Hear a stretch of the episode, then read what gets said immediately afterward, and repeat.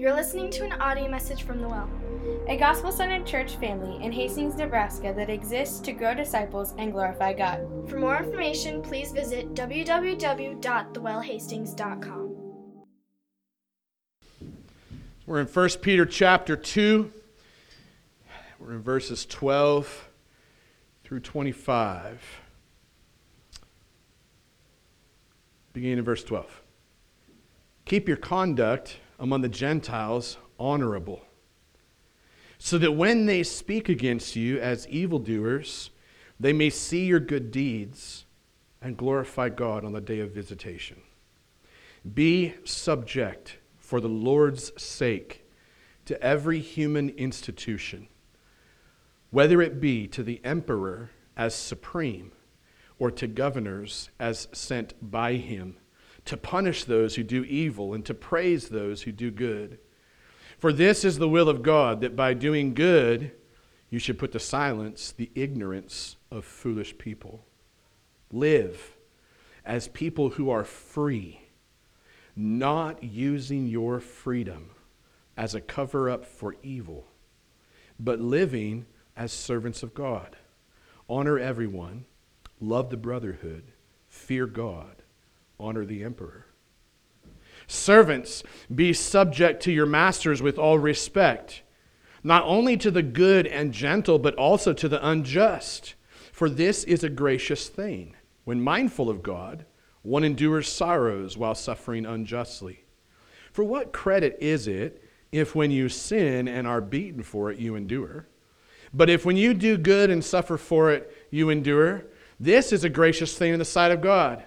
For to this you have been called, because Christ also suffered for you, leaving you an example so that you might follow in his steps.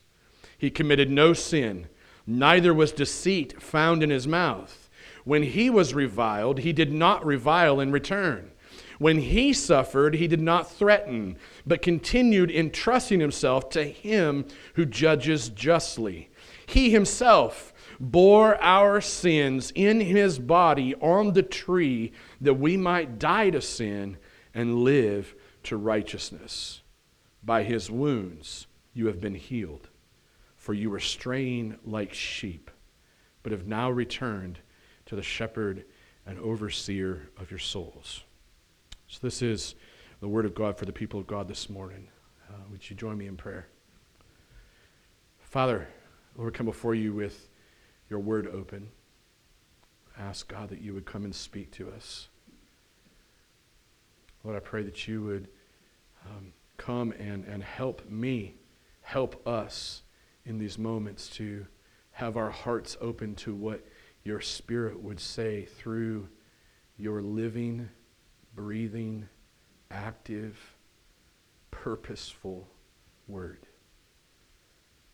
Pray, God, that you would come and do a work of trans, transformation in us. Help us to wrestle with what it means to follow in your footsteps as Peter instructs us to under the inspiration of your Spirit. Lord, we trust you to do that work in Jesus' name. And everybody said, Amen. You may be seated. Say, I have to confess and admit right up front that this, this text here that we're studying through, when I first sensed that this was where God wanted to take us, the book of First Peter, that this text was the reason why. Uh, this is a passage that I have referenced often as a pastor among this church family over the last year. I've noted it, I've quoted it, I've paraphrased it often, not just in the pulpit, but often in other communication, text message, phone calls, emails, as we wrestled with the year that we just walked through. Now, as I begin to sense the Holy Spirit saying, hey, this is where you need to go, I could have just stepped into the pulpit and preached a one off on this text. But I sensed and felt like the most important thing that I could do is preach the context of this text before arriving at preaching this text. And I would also say the beautiful thing for me in, in the study as I worked through this is that all of the weeks coming into this, word by word, verse by verse, phrase by phrase, thought for thought, has just deeply solidified what I thought to be true about this text, and furthermore, given me an expanded view of what was taking place in Peter's mind and in the churches that needed to hear what he says here. I think the core of this text is, is where he says that you might follow in his steps. And so I got to thinking this question this week. I got to thinking, like, what does it actually mean to follow in the footsteps of Jesus? You know, to try to answer that question in, by way of application, especially in the year that we just walked through and the year that we're walking into, um, with all of the craziness of COVID, all the craziness of mask wearing, all the craziness of lockdowns, all the craziness of gathering restrictions, all, all the insanity um, of the political atmosphere we just walked through. All the insanity that seems to have bubbled up out of the church as it got squeezed like a grape. You always tell what's inside of a group of people in a nation when they get squeezed. And in some ways, I think we saw the church at its best in some ways. And I think in some ways across our nation, we saw the church at its worst this last year. So I think this text is timely for us. What does it, what does it look like to follow in the footsteps of Jesus in the midst of everything we've just walked through and, and on our walking through, right? Now, you don't need to be a rocket scientist when you're looking at this text to figure out what it means, right? I mean, Peter's pretty straight, he's pretty clear, he doesn't really leave anything for the imagination. You don't have to be a rocket scientist. Peter's simple instructions in this text, though we don't oftentimes like to hear it, are simply this follow in Christ's footsteps, practice honorable conduct, submit to human government, do good in the sight of God and man, submit to unjust masters, and when in doubt, it's simple follow the example of Christ. Why? Why?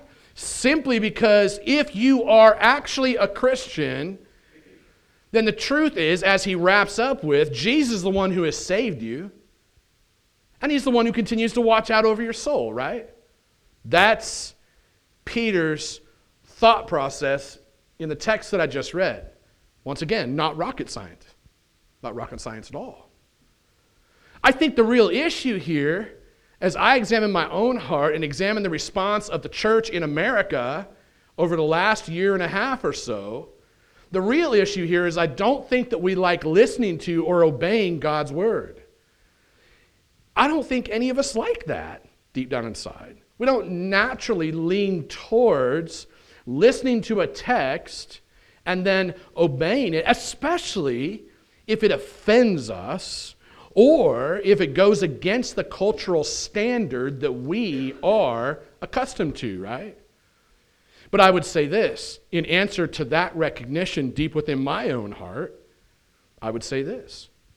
If I would try listening to and obeying God's word for a change, then what do you think might happen? I might actually get changed. All levels of change that have not happened deep down inside of you or I are simply because we don't like to change our patterns, listen to, and obey God's word. I want you to notice the treetop view of the flow of Peter's entire argument. I want you to go back to verses 9 and 10 in your minds or in your Bibles. I'm just going to skip through this quick. It's not going to be on the PowerPoint in front of you, but in verses 9 through 10, Peter says, Hey, you are God's chosen royal priestly people. You belong to the family of God. That, that's his entire thought there. I, th- I think the title of the message when I preached it was You Are Special, right?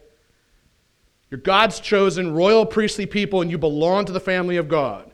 And then you look at verses 11 through 12. We just read verse 12, but you look at those two verses together, and he says that as beloved children of God, what do we need to do? We need to abstain from sin and keep our conduct honorable. We're going to deal with verse 12 a little bit more here in just a moment. But that's his argument there. Stay away from sin, keep your conduct honorable. Simple, clear, right? No rocket science here. Everybody agree so far? Okay. Verses 13 through 17. He says that we are to submit.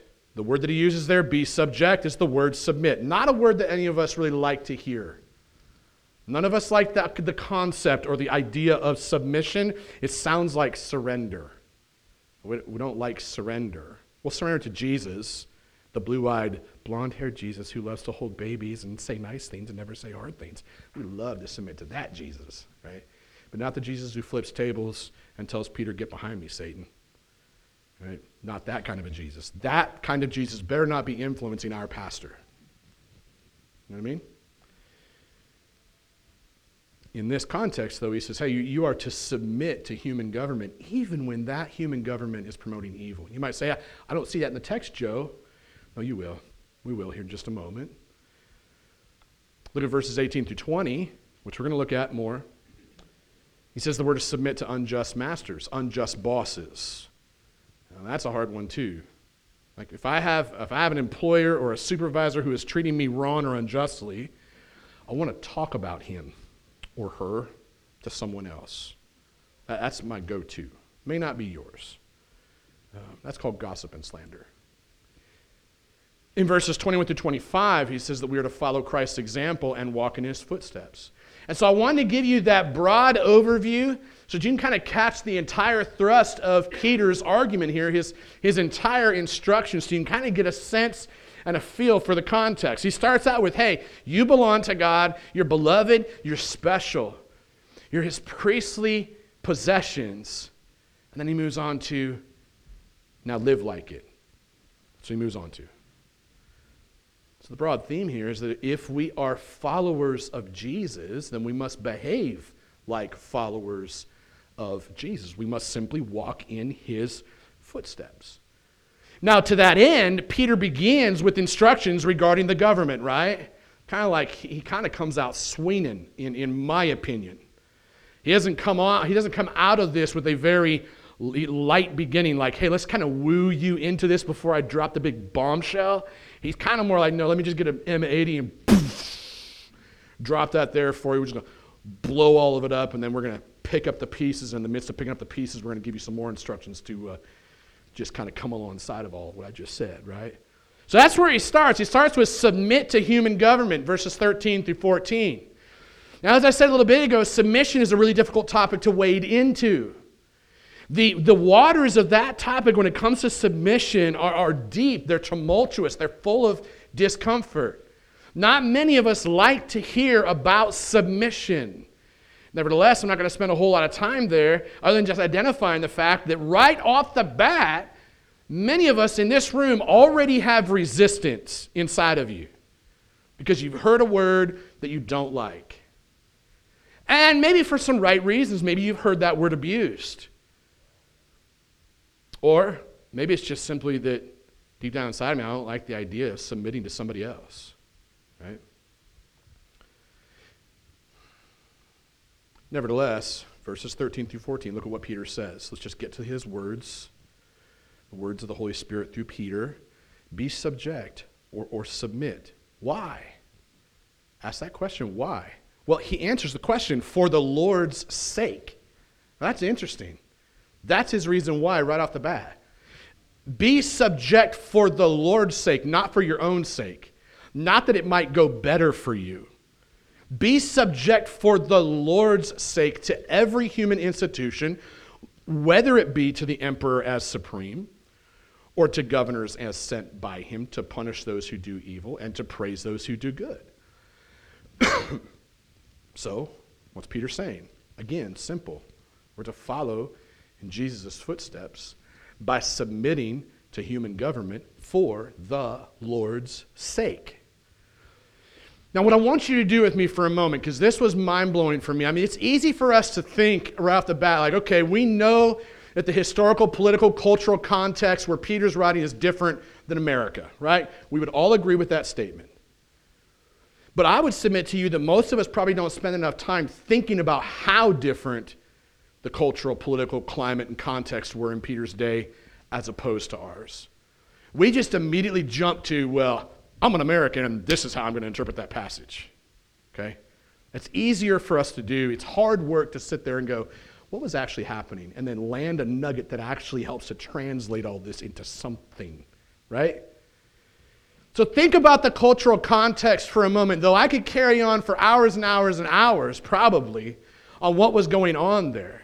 I would just simply say that the entire context of Peter's instruction here, it is set against a cultural backdrop of a dude named Emperor Nero. Raise your hand if you ever heard of Nero. Not Nemo, Emperor Nero, okay, not the little fish, but a really big bad man.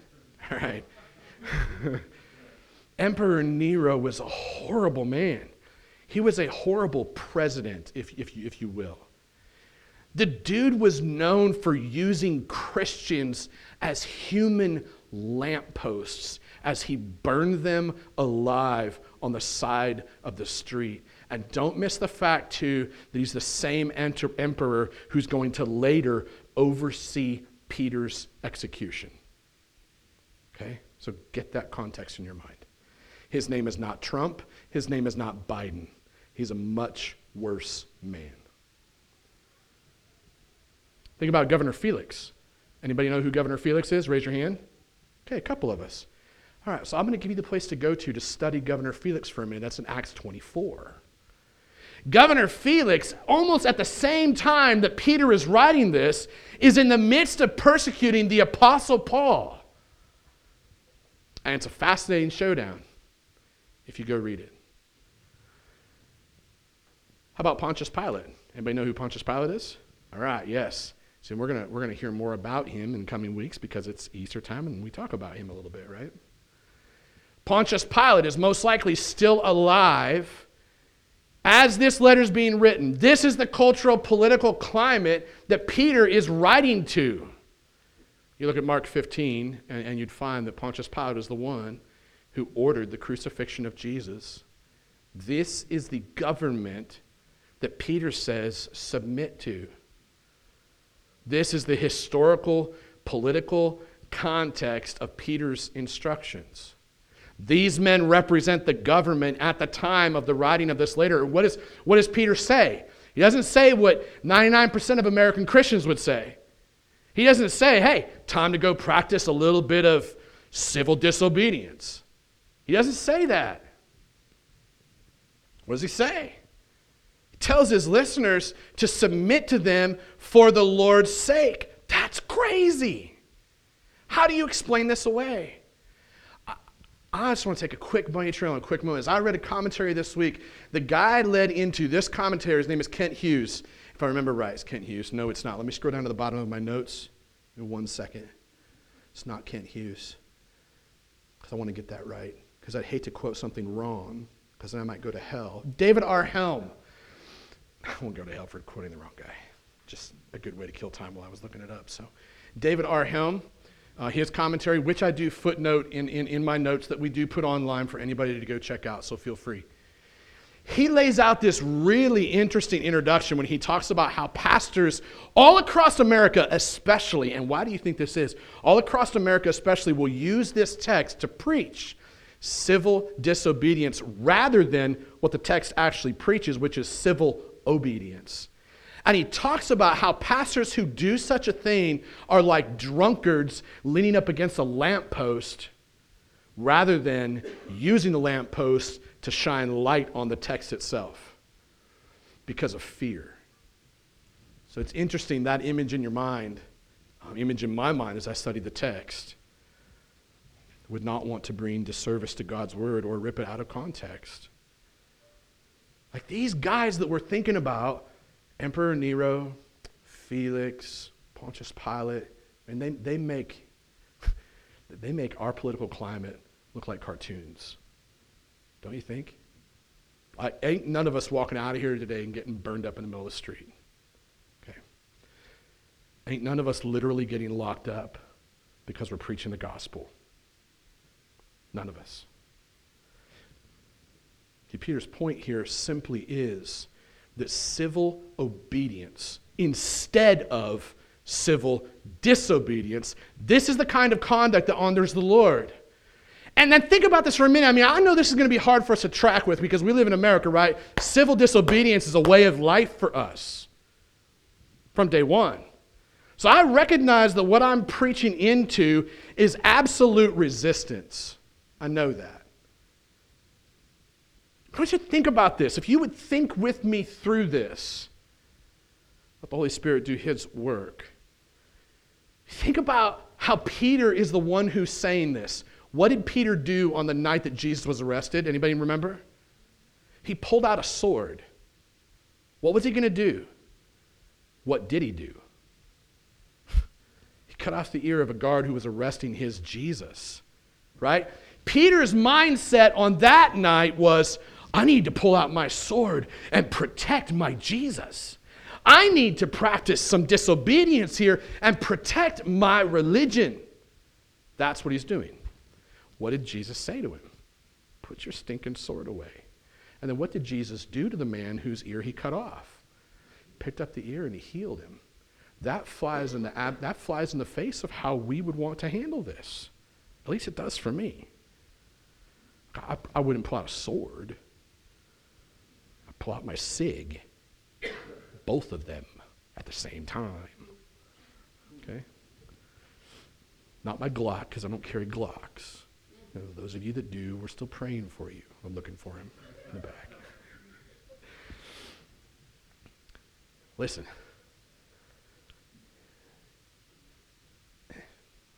This is the same man who did that, and yet today he's saying none of that. Today he's saying practice civil obedience. Okay. To me, that, that sounds like transformation. To me, this is a point that we as Americans probably need to ponder quite a bit more deeply than we really do because it's hard to ponder. That this is the biblical command. Now, if Peter can call his listeners to civil obedience as a man who was once tempted to practice civil disobedience, if he can do that in a time when the governing authorities were as evil as they were, then, then, then think how much more do we need to hear this today? Right? In our Western culture. Like, I really believe that we are far too quick in our Western culture to rationalize away the clear instructions of this passage namely that we're to follow Jesus' footsteps by submitting to human government.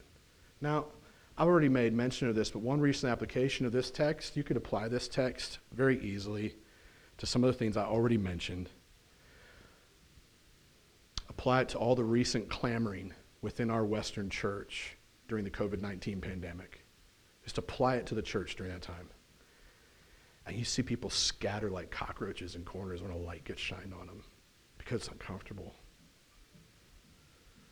Like rather than taking instruction from this passage, I just want I want to let you in on the conversations that for me as a believer, I engaged with. You may not have engaged with these. Maybe you're in different places in these conversations. I just let you know as a believer and as a minister, here's the conversations I, I engaged with. Painful conversations. Like rather than taking instruction from this passage to follow in the footsteps of Jesus by submitting to human government, many believers in America, all across America, in our social feeds, relationships, conversations, threatening, threatening, which goes against the example of Jesus at the end of this. When threatened, he didn't threaten, right? Threatening, um, even acting upon uh, really ill perceived examples of uh, actual civil disobedience in the scripture. Because there are some. So I'll pause here for a minute and engage with it just to set it straight. Shadrach, Meshach, and Abednego, who knows the story? Three guys chose not to bow down to a statue, right? Why? Because there's clear written words of Scripture that say, don't do that. There's no passage of Scripture that says, don't wear a mask or do wear a mask. None. Okay? So in their case, they had actually a really good biblical reason, a clear biblical reason to practice civil disobedience. Go look in Daniel 3, right? How about Daniel? Here's another one. This is another often tossed around one. You got Daniel in the book of Daniel, Daniel chapter 6. What's he doing? Who's familiar with the story? What does he do? He's told that he cannot pray, right? Is that a gray space in Scripture? Can anybody, anybody want to, like, is that gray space? Yes or no? No, not a gray space, right?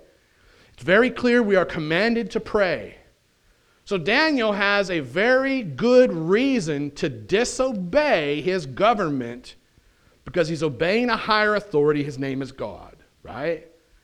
Um, I'll give you one more, a little bit more contemporary. In fact, it connects to the text that we're reading. You might remember Peter and John. This one was tossed at me a few times, like somehow, somehow this, this one would, would like win the argument here, right? Um, Peter and John. Remember Peter and John refusing to stop preaching in the name of Christ? It's Acts chapter 5, verses 17 through 42. What's happening there? They are literally being told, don't preach the gospel anymore. Don't preach in his name. There ain't nobody in the government telling us that we can't preach in Jesus' name. They just simply told us this is the size of group you can meet in to keep people safe. And the church goes ballistic. I call that idolatry.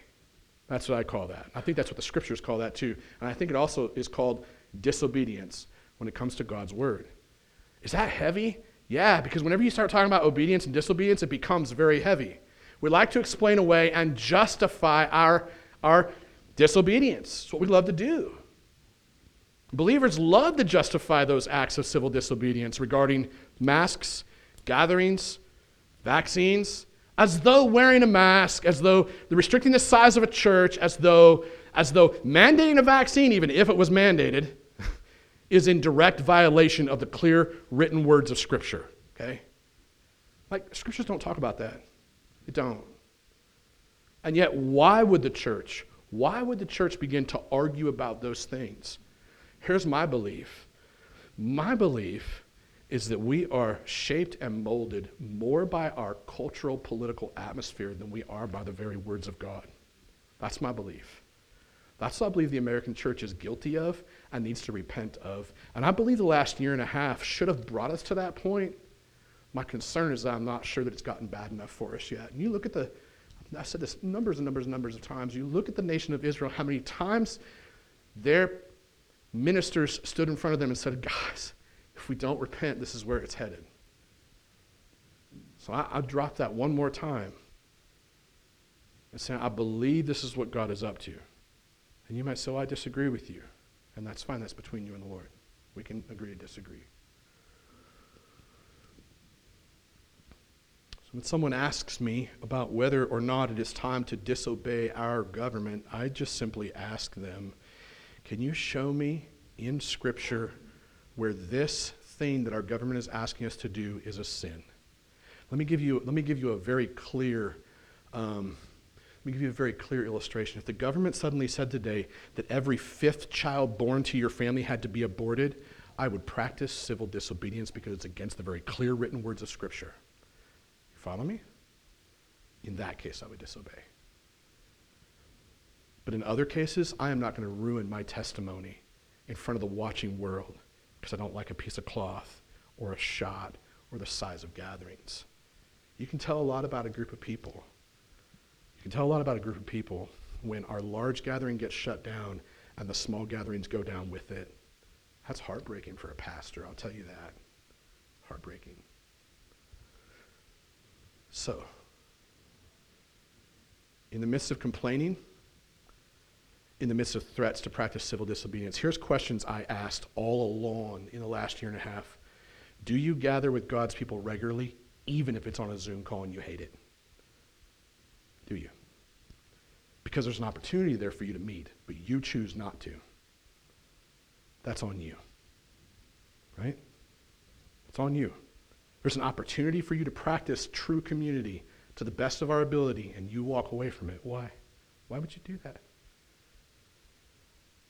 Jesus died on the cross, and Zoom meetings are too hard? What? I mean, I'm listening to a pastor this last week, and he's he's getting into his Easter series, and he says, Hey, you know what? I got a beef with you guys. You walk in here every week and you see this cross hanging here, and it doesn't do anything to you. It doesn't crush you. It doesn't bring you to a place of mourning. It doesn't bring you to a place before God where you bow down before Him because of what He went through on your behalf. You think because you prayed a prayer at some camp somewhere, or some Sunday gathering somewhere, that somehow you're beyond that, you're no longer moved by the message of this cross. Do, do you participate in scripture study by any means necessary? Like, would you be willing to pick up a phone and say, you know what, we can't meet this week the way that I'm used to meeting? I'm really uncomfortable with that, yes. I don't like it very much, but I got a phone in my hand that's attached to my hand all the time, and I can get on the internet and scroll all day long and check things. I want to get on this phone and just do a call with you and spend time in Scripture. Would you do that? Because these things are clearly written in Scripture that we ought to be in Scripture, that we ought to be gathering with God's people. See, people in China don't have the same conversations that American Christians had this last year because they've been dealing with far worse than we have for a long time. They can't own a Bible to gather dust on their shelves. They memorize the stinking thing because it's so precious to them because of what happened on that cross. How about this one?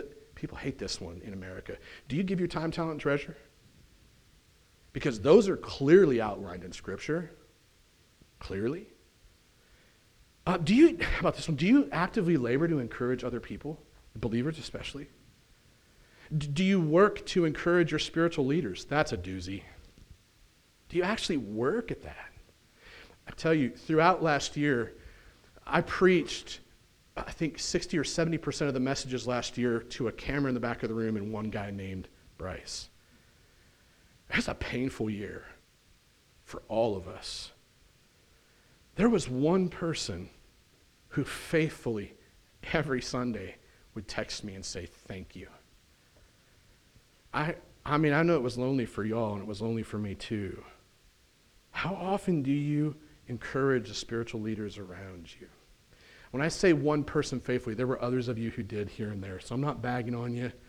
Just it's just a point. Like, how much do we think about the things that God's word actually says instead of thinking about the things that God's word doesn't say? You get my drift? Like, this is this is like I don't care if you text me or not. You get that? Okay? Like I can live in the in the encouragement of the Father. My point is, though, all along, do you pay attention to the clear written words of Scripture, or do you get caught up and hung up in things that God's Word don't even say? But the American church has somehow found a way to make it say what they want it to say. Okay? You, do you utilize your social and relational, relational platforms to spread the good news of the gospel? Or do you utilize it to spread fear, hate, complaints, and conspiracies? Crazy thing about conspiracy theories is there's no way to argue with a conspiracy theorist. Because anytime you do, you prove their point right. So I just don't even argue with them. Not worth my time. I'll argue about the Bible. Okay? It's called an echo chamber. Conspiracy theories are always full of echo chambers, every time. You can't get out of it. You say something, it echoes back to you, yep, sounds right. And somebody steps in there goes, no, that's actually wrong. Oh, freak out on somebody, right? Yep, backing away from that. Been bit one too many times by a rabid sheep. it's like, you take your rabies down to the freaking sheep store, get yourself a shot, because I ain't even going to try to give you one anymore. You, you get what I'm saying?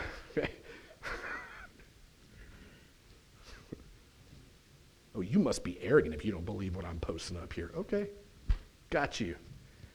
Take your accusation to the bank and stuff it, right? Do you pay attention to the clear commands of scriptures? Do you conduct your life in a way that is honorable in the sight of God and men as you proclaim to be following Jesus? Because here's the thing doing good in the sight of God and men as we claim to follow in, in Jesus' footsteps, that seems to be really important to Peter. The second thing he moves on to.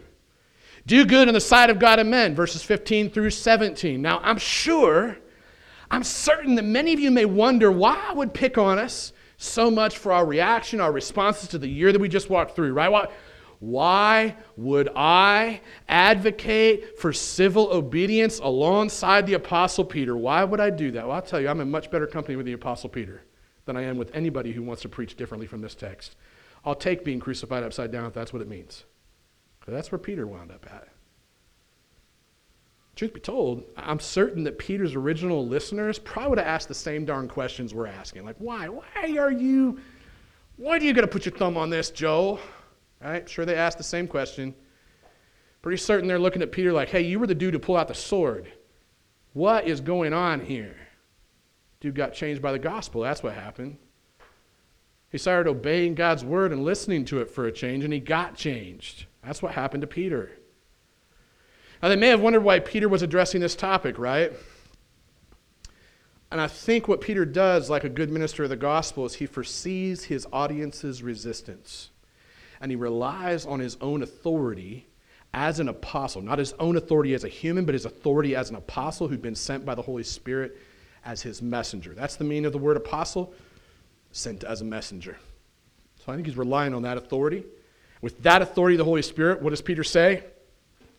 His reason for calling for civil obedience is because, look at the verses with me, 15 through 17. Make sure that I'm teaching you right, okay? You have the right to do that. You actually have the responsibility to make sure that what I'm teaching to you here is right, like the Bereans in the scriptures do. Peter states that his reason for calling for civil obedience is because of this. This is the will of God. Interesting that he would say that. Throws it back on God. This isn't just me, a man, speaking. This is the will of God for your life. Okay?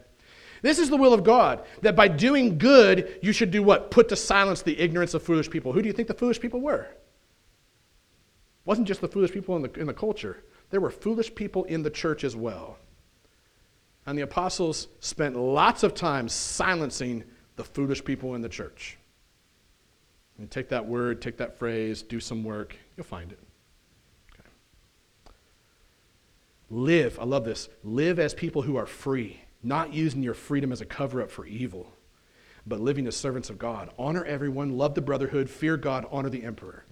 In other words, we are to use our freedom to do good in the sight of God and men as servants of God Himself as we seek to walk in the footsteps of Jesus. So, walking in the footsteps of Jesus is really hard crap.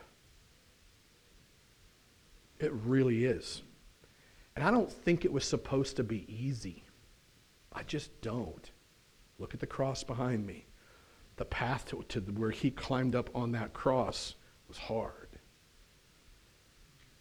Now, here's the thing whenever freedom comes up in a biblical text, it's an interesting topic to me. Okay? It's an interesting topic to me, especially when you think about it through our ears as Americans, okay? When we hear the word freedom, now, when I hear the word freedom, I think of like a 20 some year old movie um, called Braveheart. That's, that's what I think of.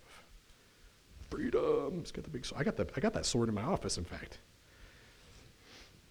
But when we hear the word freedom as Americans, we often think of the quote unquote, the things that we've been shaped by, molded by as Americans, the inalienable rights that have been afforded to us in our American Constitution, which was constructed on the basis of biblical principles. So don't, don't rip me out of context.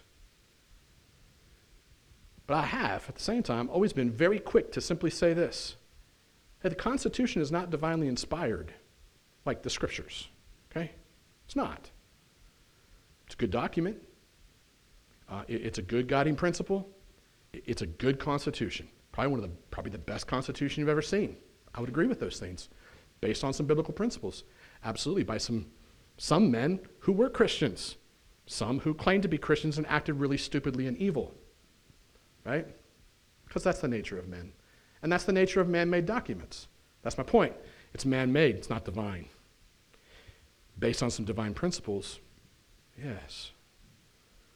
But because of that, I think that we have to do work of disentangling our theological understanding of the scriptures from our existence as Americans. What am I saying? I'm saying that you, you, you cannot interpret our biblical freedom through the lens of the American flag. Love the American flag. Y'all should know that. If you think differently, you've got me wrong. Love our American flag, but we need to disentangle and not interpret biblical freedom through the lens of the American flag. You've got to seek to understand the Bible in its original context. Faithful biblical interpretation and application requires an understanding of the original audience and the original intent of the author before making any application to a modern audience. I know that sounds like really scientific jargon, right? Like you're telling me I have to do a bunch of work and figure out who the original audience is and figure out what the original author intended? Well, yeah, that would be a faithful way of reading God's word rather than just going, hey, what does this say to me today? Oh, don't get married. Oh, okay. Yeah, there's, there's a verse in one of the Corinthians that says, don't get married. There's another one that says, do get married. You follow me? I mean, I know that's a real simple meatball pitch, but you apply that same kind of reasoning and practice of reading the Bible to other texts, that's what you wind up with. You, you strip God's word of its authority and its power. We need to understand that when, when, when Peter is talking about using our freedom to do good in the sight of God and man, he had a biblical theology of freedom in Christ in mind. He didn't have our Constitution in mind, okay? He didn't even have us in mind because Peter had no clue we were going to be here, okay? So he did, he, what he had was a biblical theology of freedom in Christ. Freedom in Christ is a much different category than freedom as an American under the Constitution, okay? What I'm trying to do is trying to separate us from the two. A freedom in Christ is not based on a loosely strung together set of principles regarding the freedom of speech or the freedom of religion with a bunch of little proof texts ripped out of the context under there, like lampposts. Okay? That's not what Peter has in mind. The freedom to do good in the sight of God and men here, it's the kind of freedom that is afforded to us not in our U.S. Constitution. That thing can honestly hear me out, it can get wadded up and tossed in the corner. It can get absolutely trashed. And our freedom in Christ will never change. Do you follow me? What we are given as a nation is a great, good blessing, but it's not the same.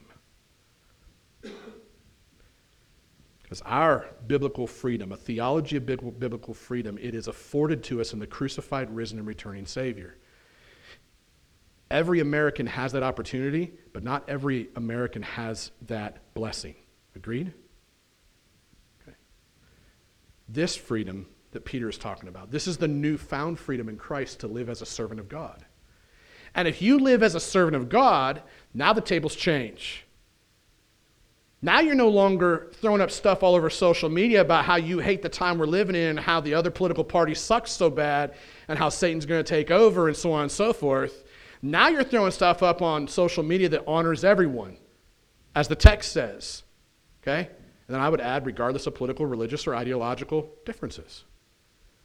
Now, now, if you are you have this newfound freedom in Christ to live as a servant of God, what do you do? You love the brotherhood of believers. Okay? That's what you do. That, that's, that's the conduct that your life is known by. If you're a believer, right? Um, if you have this newfound freedom in Christ to live as a servant of God, then you would fear God above all other things. That's who you would fear. I have no reason to fear COVID. I got no reason to fear whatever political party is in office right now. I got no reason to. Why would I? I ain't my king. I'll honor them. I will honor them. I will not talk trash. I will not post memes that make fun of them. I will not do that. I will do what Scripture tells me to. I will pray for them and I will honor them because that's what we're called to do as believers. Why? Because I fear God.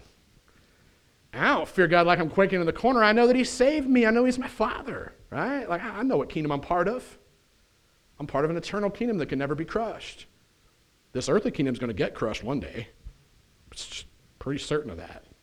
I might be wrong, but pretty certain all the earthly kingdoms get crushed and a new heavens and a new earth get created. Why is that? Because they're full of sin. So I fear God. The newfound freedom in Christ that I have, I can, I can live as a servant of God by honoring the emperor regardless of how evil it is. Let's see, this is what it means to follow in the footsteps of Jesus by using our freedom in Christ to do good in the sight of God and man. And just in case, just in case Peter's listeners, just in case we find all of these instructions to be super hard to listen to and obey, which, let's admit, we will find it hard to obey. I will find this very hard to obey. I can tell you right now, I don't live in fear of what's going on in our government, but I can also confess to you that I will struggle with fear. I will. This is my home, right? This nation is my home. And I enjoy the way that we live. So I will live in fear at times. Well, I should say I will struggle with fear at times. I will not live there. I will struggle with it, but I refuse to live there. And, I'd be happy to have any of you, any of you come to me and say, Joe, I think you're living in fear of what's happening right now in our country. I would love to listen to you because I need a brother or sister who will call that out at me when that happens. There are some of you who don't want that to happen for you, and that's between you and the Lord. Just in case Peter's listeners do find these instructions to be super duper hard to listen to and obey, what does he do? Tosses out one very, very practical instruction regarding submission to unjust employers, okay? So, point number three submit to unjust masters, verses 18 through 20. I'm going to try to blow through this quick because I'm out of time. When we read this portion of the text, our minds, I think, easily wander to our horrible history of slavery in the United States, which is a topic that should not be just brushed under the rug, as so many evangelical Christians love to do. Oh, you know, that, was a really horrible time in history. Can we talk about something else? You know what I mean? That, that's the way the church oftentimes approaches it. it. Ticks me off. I'll spend no more time there than that. We have to be careful in this text not to import that into this, because that is not this. That is not what Peter's talking about or addressing at all here, okay? We need to interpret Peter's words in light of the cultural context that he's writing. He's not writing to the Israelites who are practicing the form of slavery that we're used to in the United States history. Peter is writing to Christians who would be among the servant class. That's the literal interpretation of what he says here, or the blue collar working class. That's who he's speaking to.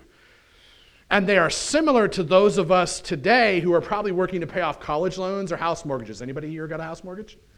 Anybody here got a college loan? Got both. Anybody here pay rent in your homes? Anybody here paying a, a loan off for a car or a motorcycle you just bought?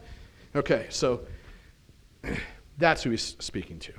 People who are under that pressure to pay something off need to work to do so. Okay? With that audience in mind, what does Peter say? Look at it, verses 18 to 20. He says, Servants, be subject to your masters with all respect. With all respect. Gosh, I hate it when he uses words like this. Okay? Like, here's what he's not saying. He's not saying, hey, you can't quit and go get a different job. He's not saying that. He's just saying, hey, when you do, and if you do, and if you don't, if you do stay there, make sure you honor those people and be respectful of them, right? Now, I know many of you have done really good at that. I've talked to many of you as you transition new jobs. Sometimes that can be painful, sometimes it can be hard. But I also know at times we do stumble and we're like, God, I hate that guy. Right? Anybody ever said that about their boss? I mean, I, God's my boss, so I mean, I probably shouldn't say those things about him. But here's the reality. I, you guys probably don't recognize this or understand this, but I don't know how many, there's probably 50 of you in the room. I got 50 bosses sitting here today. Right? So sometimes I, I am like, gosh, freaking Will. No, I don't. I'm kidding, Will. It's just, I hate that guy. No. Ditto, dude. so I just let you know I do struggle with this, but the, but the clear the clear words here: be subject to your masters with all respect, not only to the good and gentle, but also to the unjust. Anybody ever worked for an unjust boss? I've had some unjust congregants before. I don't think any of you were in the room anymore. I think y'all chased them off for us, so we're good to go. I, that's, that's not true. Gosh. Um, I've been carrying on for too long. He says, This is a gracious thing. When mindful of God, one endures sorrows while suffering unjustly. For what credit is it if, when you sin and are beaten for it, you endure? But if, when you do good and suffer for it, you endure? This is a gracious thing in the sight of God. So Peter's argument simply is we should follow in the footsteps of Jesus by submitting to unjust masters, right? Here's what Peter leaves absolutely no room for. He leaves no room for the passive aggressive, water cooler complaints the believers so easily get caught up in at the workplace or in church always. I once heard I once heard about a woman standing in a hallway talking trash about the pastor's daughter. And, I, and here's the thing there were other people gathered around that lady just kind of laughing about it.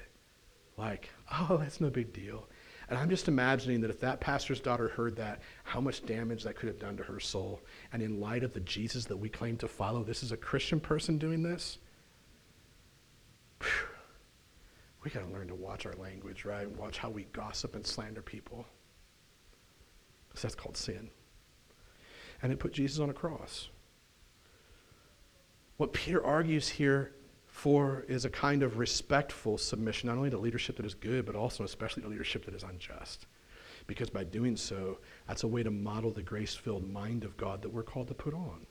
Now, here's the thing it's easy to do the right thing when someone is watching and we get the credit for it, right?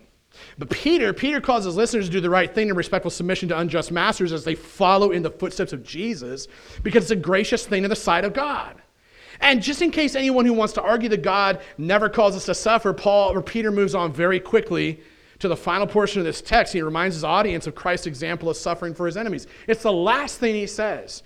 So look at it. Number four, follow Christ's example, verses 21 through 23. These instructions to maintain honorable conduct, to submit to human government, to do good in the sight of God and men by submitting to unjust masters, that would need a rock solid example from the scriptures if Peter's going to accept, expect any obedience from his listeners, right? Notice, notice that Peter doesn't fall back on Shadrach or Benny. He doesn't. He doesn't fall back on Daniel. He doesn't fall back on his own experience with John in front of the ruling body of religious leaders. He doesn't make this about civil disobedience. He calls up the image of Christ crucified. That's where he goes with this. Peter basically says, hey, follow Jesus' example, for to this you have been called. Because. Why? Why have we been called to this, Jesus? Why have you been called to this, Peter? Well, because Christ also suffered for you, leaving you an example. That's the example we're supposed to follow that you might follow in his steps. Literally says those words. He committed no sin. But you and I, we've committed sin, right? He committed no sin. Neither was there de- deceit found in his mouth. When he was reviled, he did not revile in return. When he suffered, he did not threaten, but he continued to entrust himself to him who judges justly. So, what better example could Peter give to his listeners than the, than the crucified Christ? What, what footsteps would be better to walk in than our suffering Savior? I am convinced, here's, my, here's what I'm convinced of. I'm convinced that the American church does not have a good theology of obedience in the face of suffering and persecution. We have a good theology of fight or flight. Follow me? We have a theology of fight or flight. We don't have a good theology of obedience in the face of suffering. We all have this little tidbit of, of, prosperity gospel that has made its way into us, or we believe that Jesus suffered so that we don't have to suffer. And on the flip side, some of us have a suffering complex. All right, anybody here got a suffering complex? I will not ask you to raise your hand because then you're going to feel like you're suffering if I ask you to raise your hand. You follow me? Okay. It's a suffering complex. Everything that happens is an absolute full blown attack on my Christianity. Okay, that's a suffering complex. Like, oh yeah, okay, go change your diaper, please. it's like, I'm not changing that. change your own. Which category do you think I'm in? I'm the one who needs the diaper change. Y'all should know this, okay? I hope that you know this. If you, if you don't if you don't know this, you need to look at my Enneagram profile and understand that the way that I view life is a war coming against me. I'm going to fight my way out of everything. Okay? So I am preaching to myself, and if it catches you, great. That's what it's supposed to do. The reality, the reality is that if we're really walking in the footsteps of Jesus, what should we expect? To face actual suffering, actual persecution, obediently and graciously. See, following in the footsteps of Jesus simply means that we do not sin in our suffering, that we do not practice self centered deception in our suffering, that we do not return evil for evil in our suffering, that we do not spew out hatred for our persecution in our suffering, that we do not threaten our persecutors when we suffer at their hands or their policies for that matter. That we trust ourselves completely to the sovereign and just oversight of our good Father in heaven. This is what it means to follow in the footsteps of Jesus as we follow his example. How do you conclude this? I want to conclude it the same way that Peter concludes it. Uh, Peter gives all these instructions submit to the government, do good, submit to evil masters, follow Christ's example, and then he explains why. Here's the big whammy. If you thought the first one was a great big bomb. The last one, I think, is a great big bomb, too. Why? Why, why am I going to do all this? Why does this even matter? Right? Why does this matter? Why am I going to do this?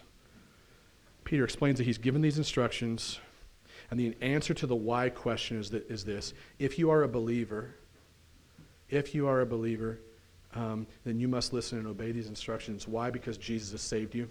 Simple as that. And he continues to watch out over your soul.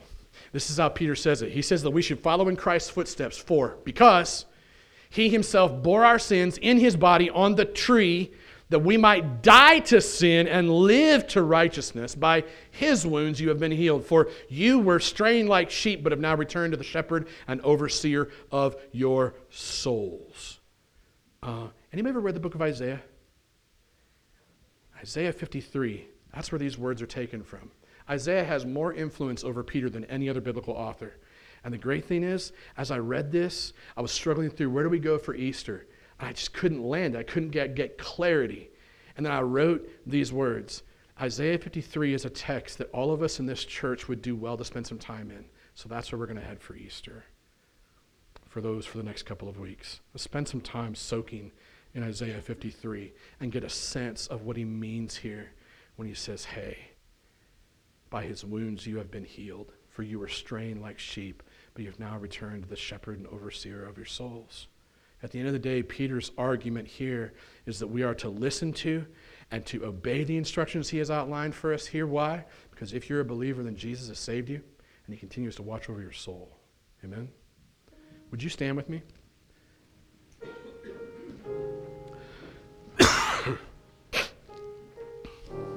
As I said at the beginning of this message, um, doesn't take a rocket scientist to interpret what Peter says here. Agreed?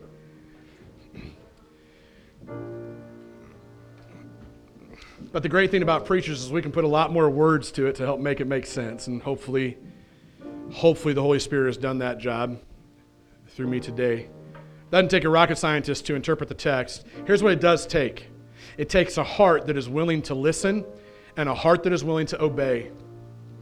Where do you get that heart at? You get that heart at the foot of the cross. you get that heart in the shadow of a bloody cross where Jesus died for you. You get that heart in the doorway of an empty tomb. You get that heart in the light of the promise of eternity. Okay? So that's my prayer for us. I'm going to pray that way, and then communion servers will come around. we'll close in worship, and if you need prayer, and come find me, I'll be right over here. Love to pray for you if you need prayer. If you're a believer, take the communion elements, elements, not elephants. If you're, if you're not a believer, don't take the communion elements because it'll just be a fake thing, right? Feel free to be here, be skeptical, wonder is this real, is this true? But don't be pressured to do something that's not you. But if you want to start following Jesus, love to pray with you that way and, and help you begin that journey, serve you your first communion. Um, so our, our communion servers bring that right around to you where you're at. Don't have to go anywhere. Might encourage you too, if you're going to take those elements, spend some time praying with somebody next to you, confessing some sin. Maybe there's something in this message that you absolutely hated. Maybe ask the Lord to straighten you out on that. Or maybe there's something that you heard in this message that was totally convicting. Ask the Holy Spirit to do some work on you on that, right? Spend some time praying together as you take those elements as we close in worship. Let me pray for you. Father, thank you. Thank you for our time here. Thank you for your word. Thank you for these people. Pray, God, that you would do a transforming work in these closing moments. Give us new hearts this morning. Hearts that are willing to listen, hearts that are willing to obey your clear written word. In Jesus' name, amen. Love you guys.